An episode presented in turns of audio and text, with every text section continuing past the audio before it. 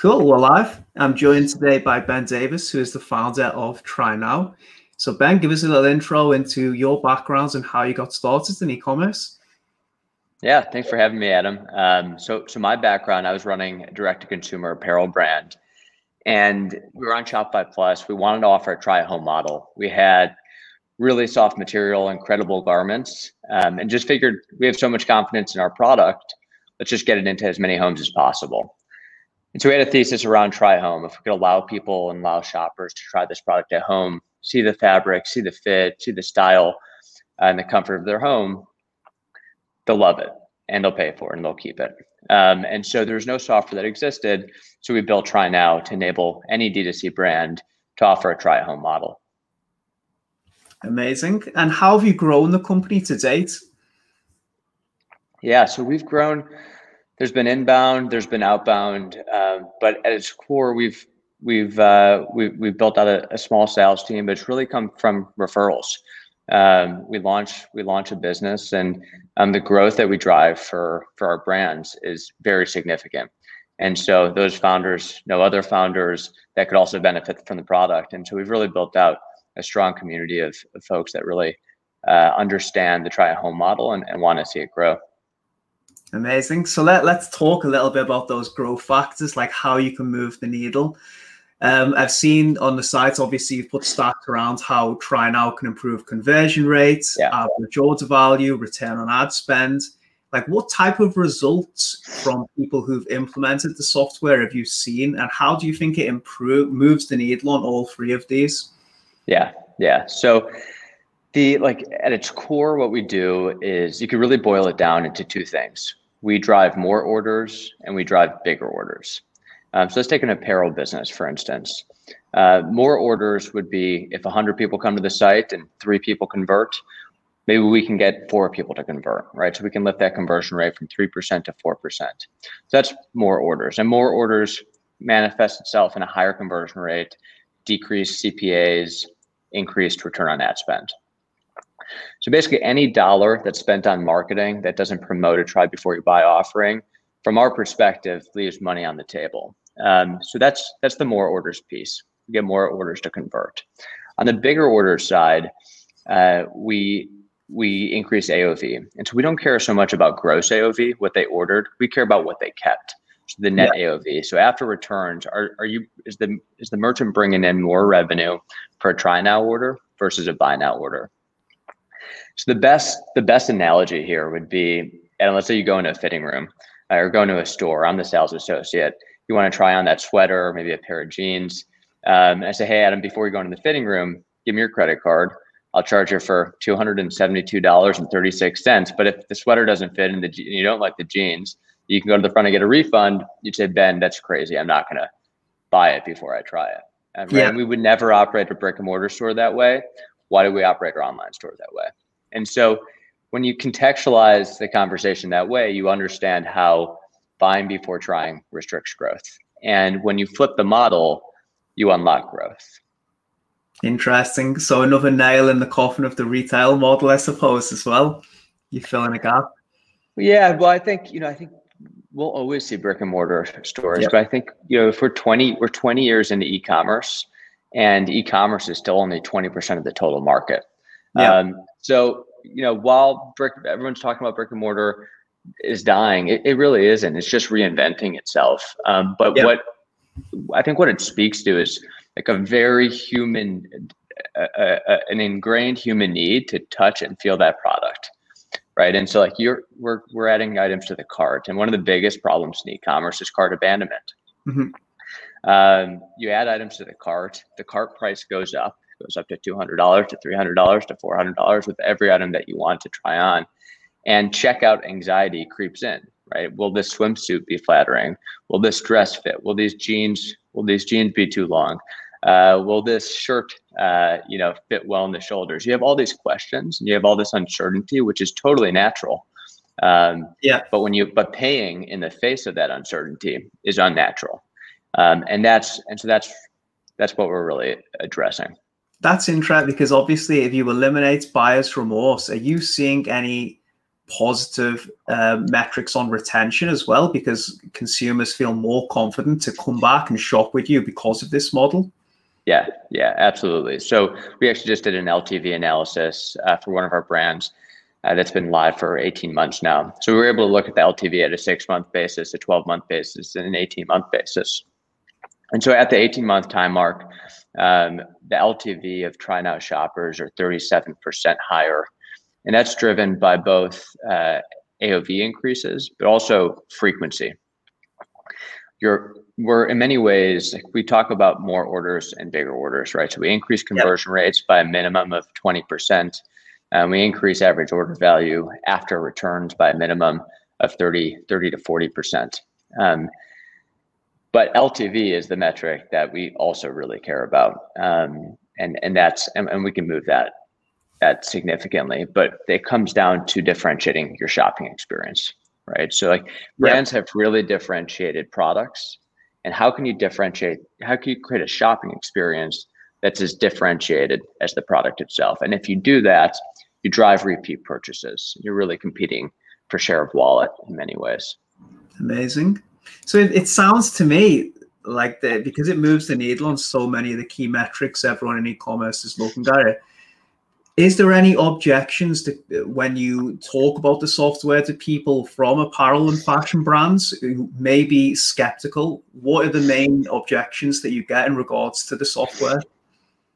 Yeah, the the I would say there's one objection that we get every time, right? You'd say, hey, we're going to increase conversion rates, we're going to increase average order value. Makes sense if you're allowing shoppers to try at home for free. I get that. Though, so everyone understands the power that a try at home model can drive. And the one objection that we get every single time is what about return rates? Yeah. And it is t- a totally natural objection. It's an objection that I had myself when I was running a direct to consumer brand. You know, I was I was trained and I was thinking that it, return rates will kill my business. High return rates will will will eat away at your margins. And at Try Now, we have a very contrarian view on that. High return rates can be healthy for your business. That's our point of view. And historically, return rates going up were a bad thing because you couldn't increase conversion rate, average order value, LTV by significant amounts. Right? Mm-hmm. Historically, conversion rate and average order value are very stubborn metrics. And so in that, in that, if those metrics are fixed and return rates go up significantly, you're just losing margin. In the new model, with the try home model, when you're able to increase average order value significantly, you're able to unlock conversion rates, you're able to decrease cart abandonment rates significantly. All yep. of a sudden, return rates going up um, is a natural perspective. And so we're really switching uh, the paradigm from thinking about yep. return rates as a as an evil uh, villain, um, and instead think just thinking about returns as a natural end to the transaction. Yep, and obviously you've got that factored into the margin, like you said, because you're increasing AOV, you're increasing the conversion rate.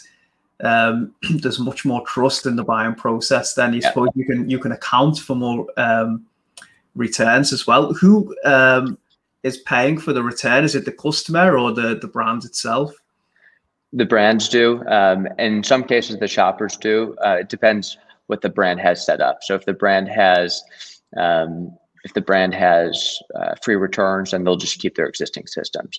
We typically recommend free shipping and free returns. And at its core, what, what we focus on at Try Now, we help our brands really operationalize the model. So our customer success team uh, and growth strategy team comes from Stitch Fix, um, and really works closely with our with our teams to ensure that they're driving profitable growth. We don't at Try Now. We really don't like to talk about growth without the word profitable in front of it. So everything we do is focused on driving profitable growth. And yep. uh, brands are going to pay an increase in return cost uh, by products that go out and then products that come back. But if you're making much more money to offset that yeah, exactly. increase in return costs, you know, then that's what that's what we're focused on on ensuring occurs. Yeah, good to see the the focus is on profitability, and I think that, like you said, that paradigm shift seems to be happening across all the industry with the imminent changes to ads and everything. People are becoming much more prudent about how profitable they can run the e-commerce businesses. Yeah, so it's, uh, it's been pretty remarkable to see the increase in CPAs just over the, I mean, even over the past year, but um, over the past three, four years, it's just changed dramatically yeah. how to scale a business. And it's great. It's, it's, it's a, it's a great and renewed emphasis and focus on LTV and retention as well, which, you know, something that you, you know so much about, Adam. Yeah, what, I'd like think so. yeah, question for you. How do you think about um, email marketing and retention? Uh, as relates to to cart abandonment and and TryNow email and and TryNow marketing and email marketing. Yeah, I've, I've been pretty vocal um, on email in general. I think as well as a conscious shift going on where the old strategy, of course, like the, the basic automations and flows that you have set up are, are necessary and more focused on conversion. But I think there's a more holistic play coming into to focus now with email, whereas because like you were talking about the cpa is becoming more and more expensive you're not going to be able to keep loading people up the top and then going ah it doesn't matter if they unsubscribe or they report as a spam or they don't open. As long as we build the list you're going to have to scrutinize those metrics on how many people you're losing because it's going to be much more costly to acquire them. So i mean yeah if TryNow can help lower the cpa then that it's even better for email as well. Yeah. Yeah if you you know, one thing that many of our email marketers at the brands that we work with are use use discounts to incentivize the purchase. Um, they're helpful um, for sure. Um, and uh, however, I think over the past year, it's been a very discount heavy environment. Yeah. Many of our brands have used Try Now to also transition away from discounts. And the reason, yeah, yeah, yeah, and so, so we actually recommend uh, we we recommend all of our brands when they when launching a try now program to eliminate discounts from the try now purchases and orders. And we can do that programmatically through our integration with Shopify. Nice. And the reason why it's not needed is when you add a bunch of items to your cart, uh, let's say you have a $300 cart. Well, the price of that cart is $0. And so 20% off of $0 is $0. Uh, so it doesn't further incentivize a purchase. Yeah. So we can we can eliminate discounts while still driving driving growth. And it's also helpful just from a, a brand image uh, perspective as well. Well, that is another thing that you can bake into it, the, the profitability, as you said, because if you offset the amount of discounting a lot of apparel and fashion brands do to grow the revenue, then that's a, another win for you guys because, like you said, the the returns, the cost involved in that will be offset because you're much more profitable from having to limit discounts. Yeah, yeah, that's right. Interesting. So with, with all this being said, are you do you have any predictions whether brands will fall behind if they don't move towards this model? I know obviously you're going to be a bit biased here, but what do you think from the people yeah. who pulled it out? Has anyone said we want to go back to the old way, or is, is it the retention really high for you guys? Yeah, it's really high. I mean, once you see the results of, of implementing a try now model, it drives growth significantly. It catalyzes massive growth. Um, brands need to be ready for that increase in returns. Um, and so, as long as you are, as long as you have the, as long as you're expecting that, um, it is a strategy that works every time. Uh, yes, I mean, of course, I am biased, but I think that we're seeing a similar trend to what happened with free shipping and free returns. Mm-hmm. So, in 2005, Amazon Prime launched. And in 2009 or so, Amazon Prime became uh, very prevalent, and free shipping and free returns became expected and demanded by the shopper. Yeah. Um, and Bonobos was probably one of the first D2C brands to offer free shipping and free returns, and others started offering free shipping and free returns as well. People thought that that was crazy at the time. Yeah. You're going to pay for free shipping, you're going to pay for returns. Um, that's that's wild. It's going to eat away at your margins. But what happened is the brands that started offering free shipping and free returns grew the fastest. It increased conversion rates. It drove great growth. So the first 25% of the people of the brands that moved that direction drove incredible growth. The next 50% uh, drove solid growth, and the remaining la- the lagging 25% of brands kind of just were forced to do that. They just didn't they didn't have a choice in order to compete. They needed to. So I think like any market changing trend, the first group of brands that move towards this model are going to benefit the most. The next group will benefit really well and they kind of assume less risk, right? What if the try it now model doesn't doesn't doesn't pan out to be uh, the next big thing. Um, but over time, uh, I think the the returns will be diminished over time, of course. Uh, but the brands that move quickly on this uh, will see some really strong results. Very interesting. It's a revolution. And I think you know the so free shipping for returns. You can that started in 2005, prevalent in 2009 with Prime Wardrobe, 2015 or so. Just most brands were doing it. Um, Amazon launched Prime Wardrobe uh, about about a year and a half ago. Prime Wardrobe is a try before you buy offering, um, and so when Amazon launched uh, Prime Wardrobe, in, in about 12 months, it catapulted them into the world's largest apparel retailer. It was an incredibly successful program. and something that they're scaling beyond just apparel um, to accessories, footwear, um, and soon electronics and other categories as well. Prime mm. Wardrobe is going to be uh, is going to be the bellwether for this model as well. And so you could think about what Try Now does is what Amazon Prime Wardrobe does, what Stitch Fix does, what Warby Parker does. Uh, that yeah. home try on model we're the infrastructure and the software that allows any brand on Shopify to do that as well. What I love about all of this actually is that it's really focused on the customer and giving them confidence. It's not like a manipulation or a trick. It's just about trust and relationship between the brand and the customer. Exactly.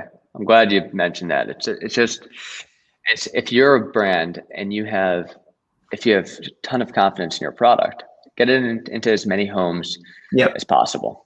Um, and if you have confidence in the product, it just engenders trust in that buying process. Mm-hmm. I often say that we uh, we catalyze the growth of a brand that's selling a great product, and we accelerate the demise of a brand that's selling a bad product. Right? I mean, just we just make it easy for products to get out there, and if you have, if you have a great product, shoppers will love it.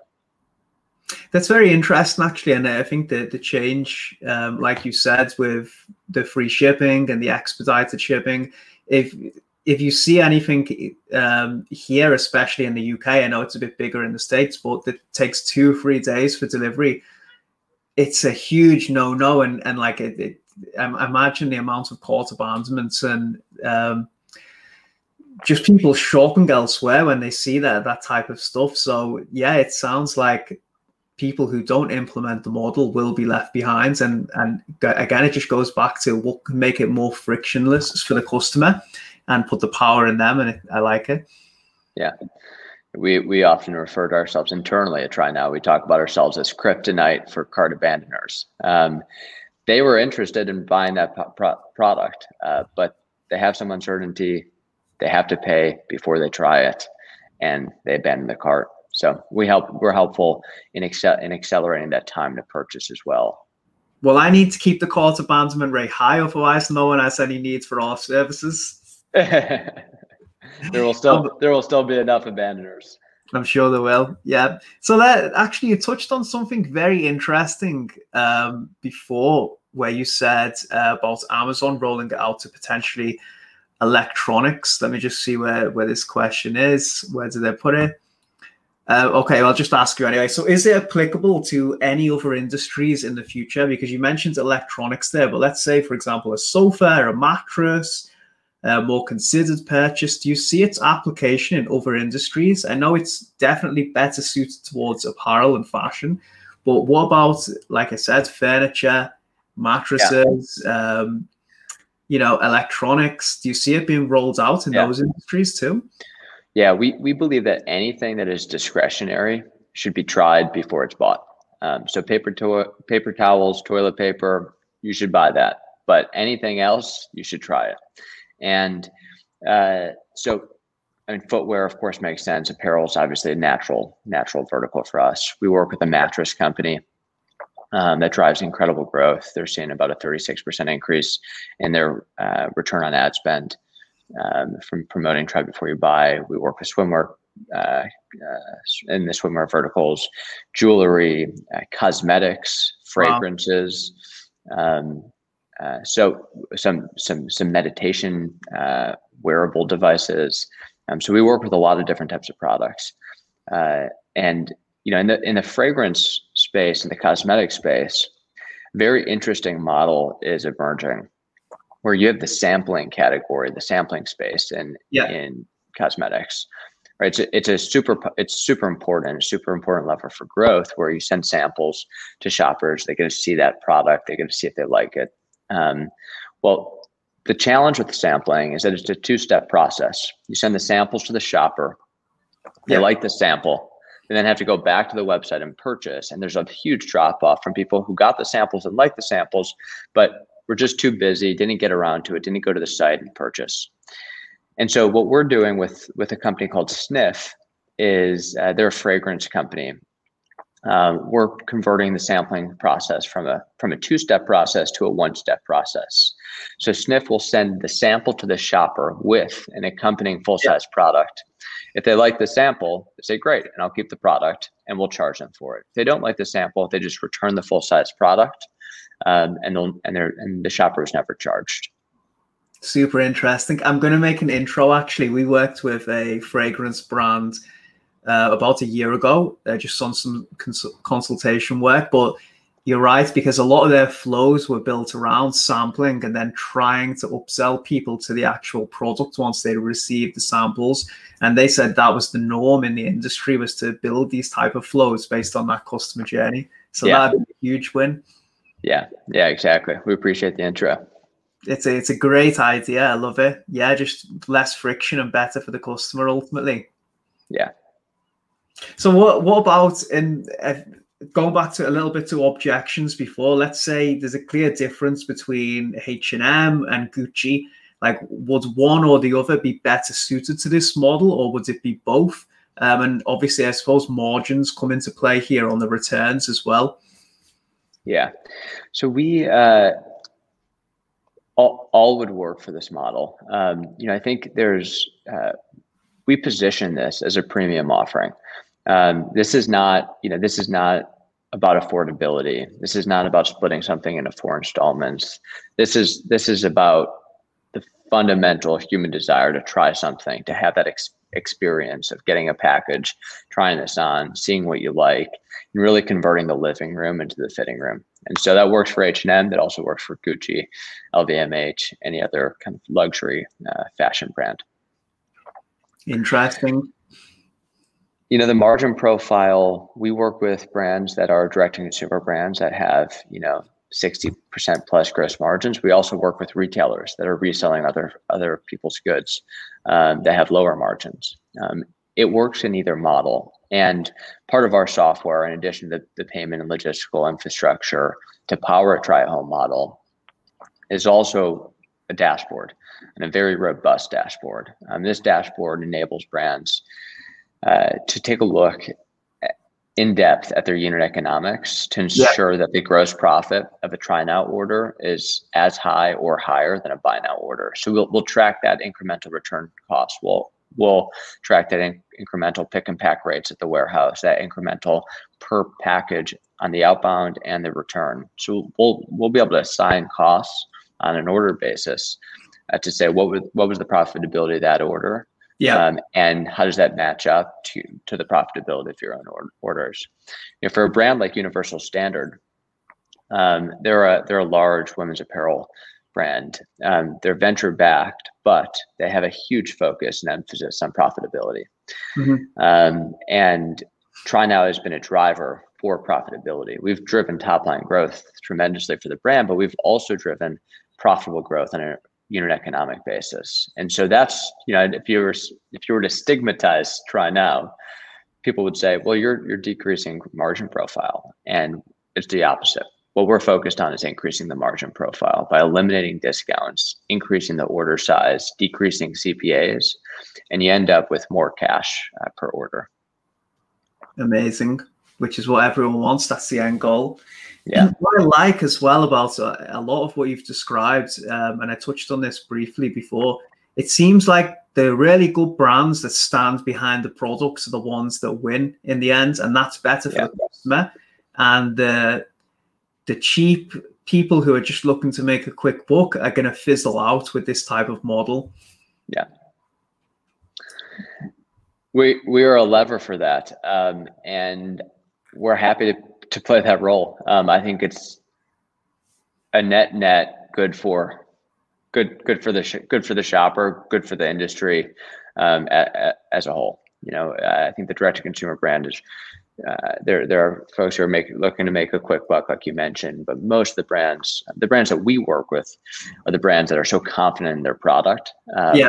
that they want people to try it. If you don't have the confidence in your product, um, and you don't feel like you just need to need to get into more homes, and if you do get into more homes, they'll keep it. If you don't feel that, you're probably not a great fit for for a try home model.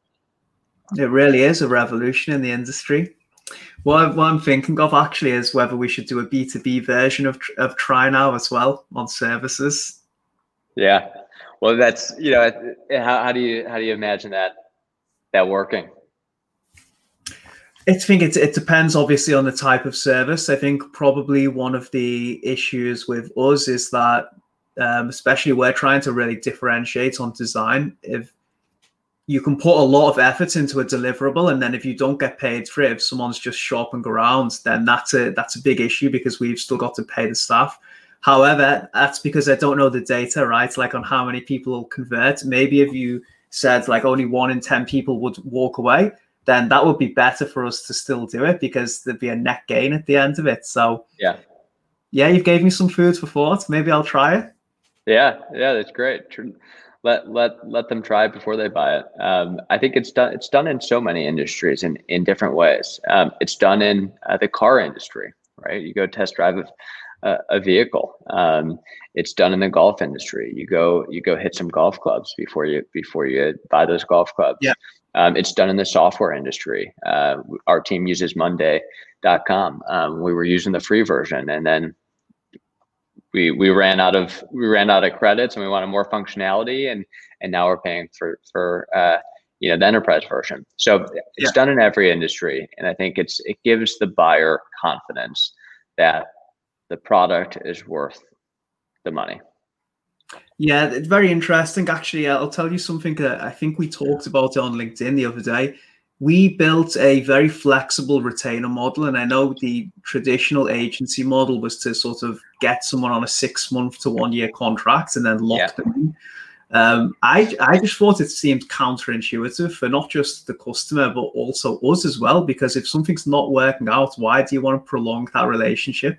Yeah. it doesn't make sense. Not good for anyone yeah it's not good for anyone so we offer a um, 30 day cutout period at any time on uh, campaign and account management. And to be honest, since we've rolled it out, we haven't lost anyone, and I'm not worried at all because it gives them the confidence. And if it does go sour, the relationship, then it, it's fine. We've got the option to get out as well. So it's a win win yeah. for both. Yeah. I, I I'm so aligned in that mentality. We we also we we don't believe in in annual contracts. Um, we firmly believe in monthly contracts, um, and for us, it's even daily. Um, we we don't we effectively don't have a time commitment. If we're not driving growth, the brand should not use us. They should turn us off. Um, And you know we shouldn't make any money on that. Um, and and the brand shouldn't pay us for that. So um, uh, when I was running a brand, I can't tell you how many times I was you know, two year contracts, three year contracts. It's like I can't even think about what's happening next quarter, let alone what's happening in a year or two years yeah. from now.